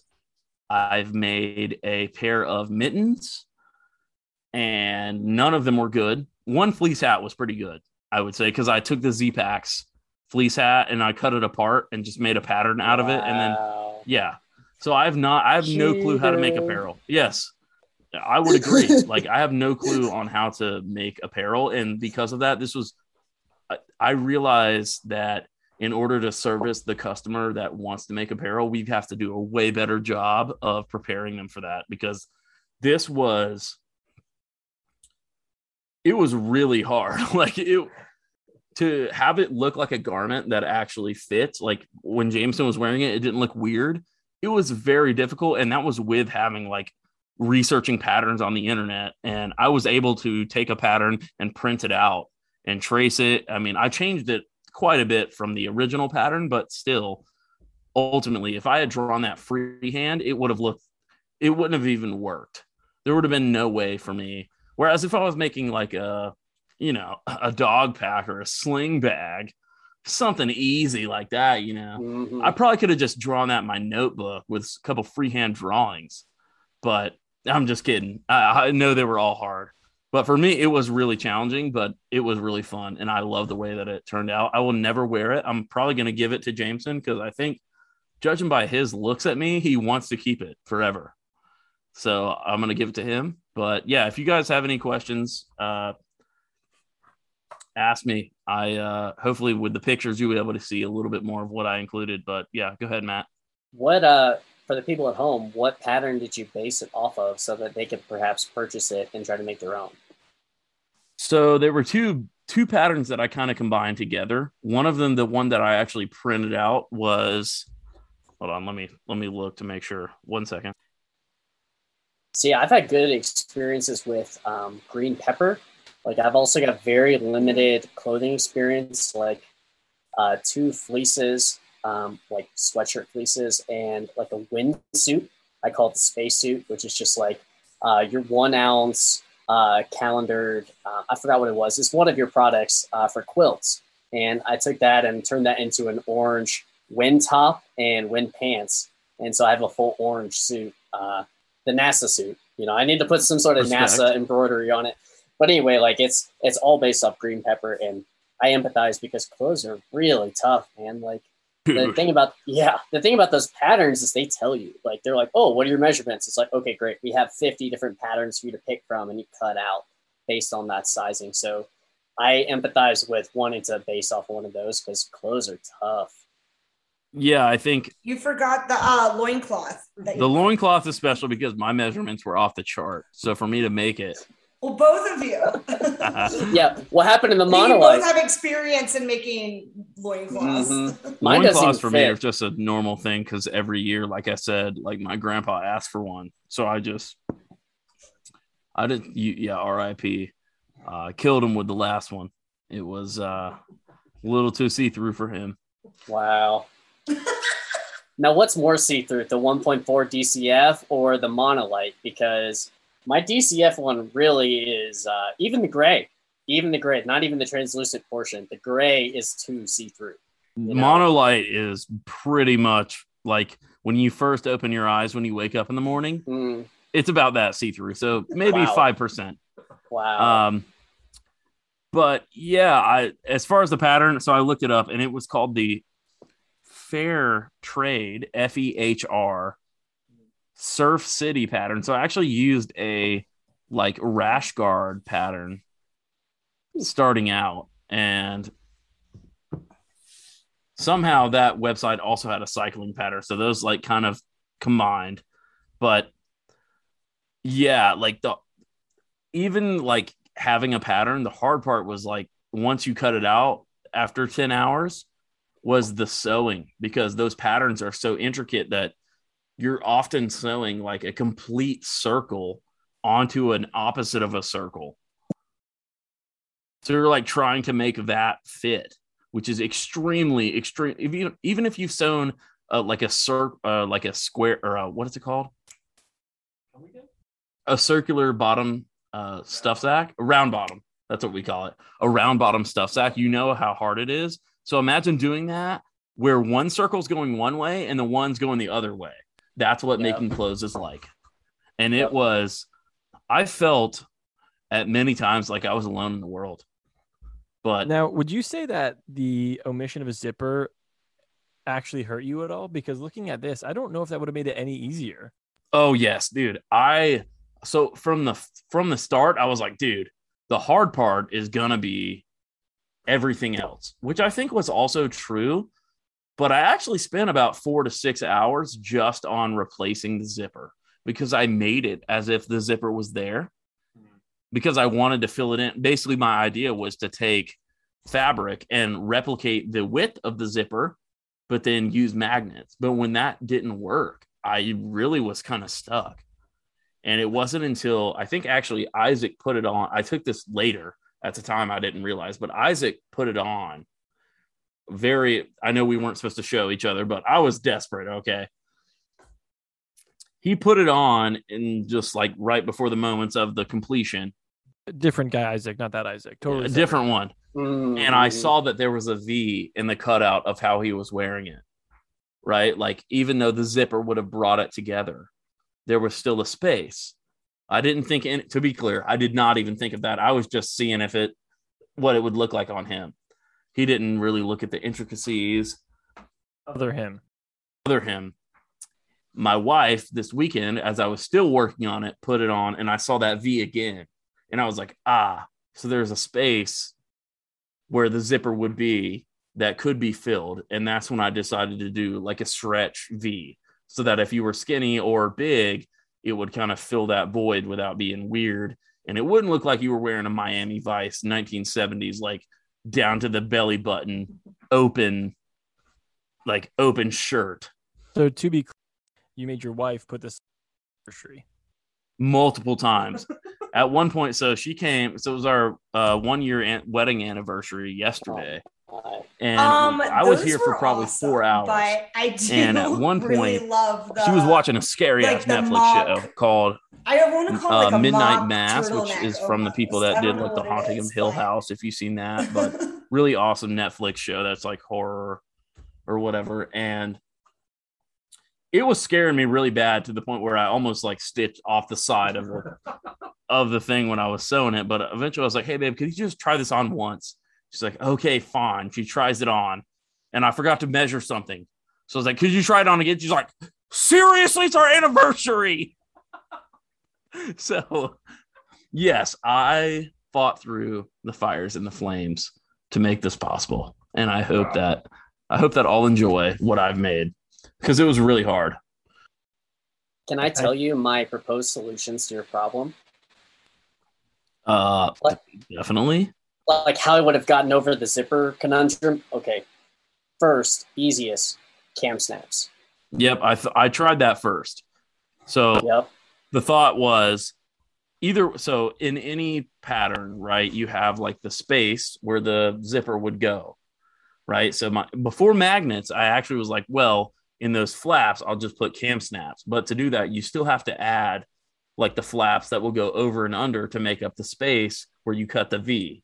hmm And I was like, well, if I'm going to do the snaps, Jameson had already said that we can use one thing that's not from ripstop. So then I got fixated on magnets.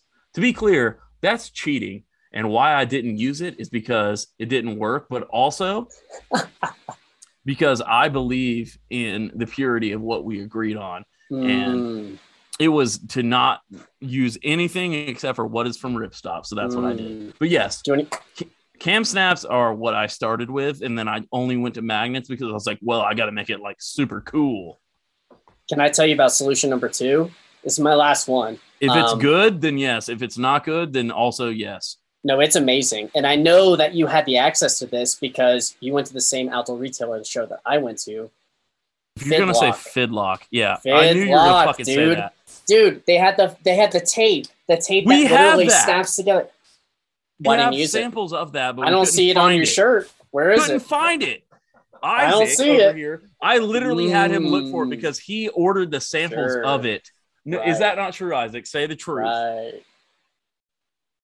That is true. I ordered those samples, uh, but then I let Carter look at it, and Wow. No, it's my forever. fault now, dude. So you weren't But yes. persistent enough. See, I went in there with me and my two friends, and we got so much of that magnetic tape that is unbelievable. I made out from the Fidlock booth like a bandit. I make sure that I get my money's worth at outdoor retailer, and I wish you should have done the same. I mean, it worked well. like- it's good stuff. I mean, what can I say? Everywhere for it. Isaac looked everywhere for it. That's what I wanted to use. So then, well, that's where I went down the path of trying to make my own. Mm. I left with a hundred dollars of hardware from that you wouldn't believe it. They were just handing it out, and and I'm making eye contact with this guy, chatting with And him. that's He's like, that's how He's Matt like, yeah, take as met much as you want. I'm like, are you sure? Are you sure I should take as much as I want? Because that's this entire stand that you have out here. And he's like, yeah, go ahead. And I'm like, all right, cool. Stuff in my bag full. Um, I stuffed 30 liters of stuff in my backpack for that. From that, Yep. What I'm what I'm proud of is that my product will never harm someone that had Mm. a previous heart issue.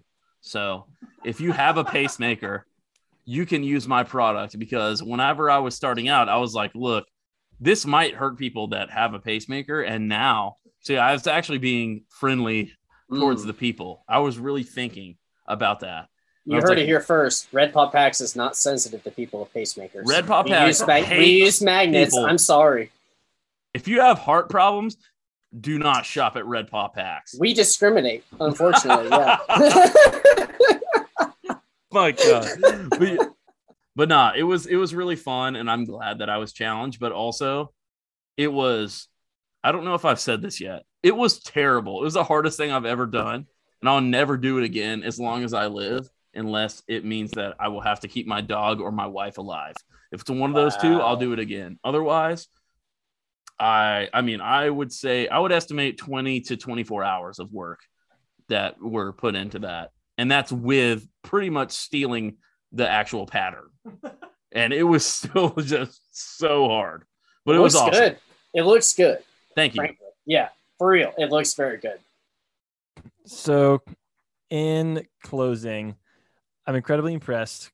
Matt, I think yours is probably the most polished. It looks so clean. Isaac, yours has got to be the most inventive. Uh, just the way you used am steel specifically, I'm really impressed, and especially to see how that how those things stay. And then Carter, I am so impressed. You, um, I, I was hoping in my mind, I didn't want to tell you this, but I was hoping you're going to use magnets. I just had in my mind that would be by far the coolest way. I'm really glad you didn't use KAM snaps because those seemed really lame. Nobody wants to be like at a stoplight and get warm and just be like, "Pop, pop, pop, pop," you know, start like ripping. It's like old basketball sweatpants. I don't think anybody wants that. So, uh, Yep, yep. guys, we are pushing two and a half hours of recording. Um, this will get cut down to be a reasonable length episode with all mostly appropriate things said in it. Probably not, but it'll be cut down to a reasonable length. Um, you all crushed this. I'm so happy. One of the goals of this episode was to sort of redo the sew off that we did in episode five because it was such a uh, colossal failure. um, we wanted to redo it in a more meaningful way, but also more exciting way in a way that engaged people. So, first of all, Matt, we're super glad to have you on the show, man. We've we've talked, we've known about you since I came here. You're one of the first cottage vendors I ever looked at after kind of entering the sphere. So we've wanted to have you on for a while, but it had to be the right moment. Um, and this felt like the perfect moment to have you on the one year anniversary. We love to see what you do, and we're really glad that you got to be here. And for the listeners, we I think we can say thank you for making that fanny pack that we're going to give away soon. Of course, I'm honored to be here. I mean, like literally, this is how I started my journey. Like, you know, I'm just some dumb college kid who with an eighty dollar machine. Like, not that long ago, it turns out, uh, 2017. I think I figured out the year for that, and and my first order of materials is from you guys. Uh, first DIY kits. Uh, I mean, that's how I learned how to sew. So I kind of owe it to you guys in some sense too. So I'm really happy to be here and uh, chat with you guys. It's pretty surreal. So uh, thanks for having me on.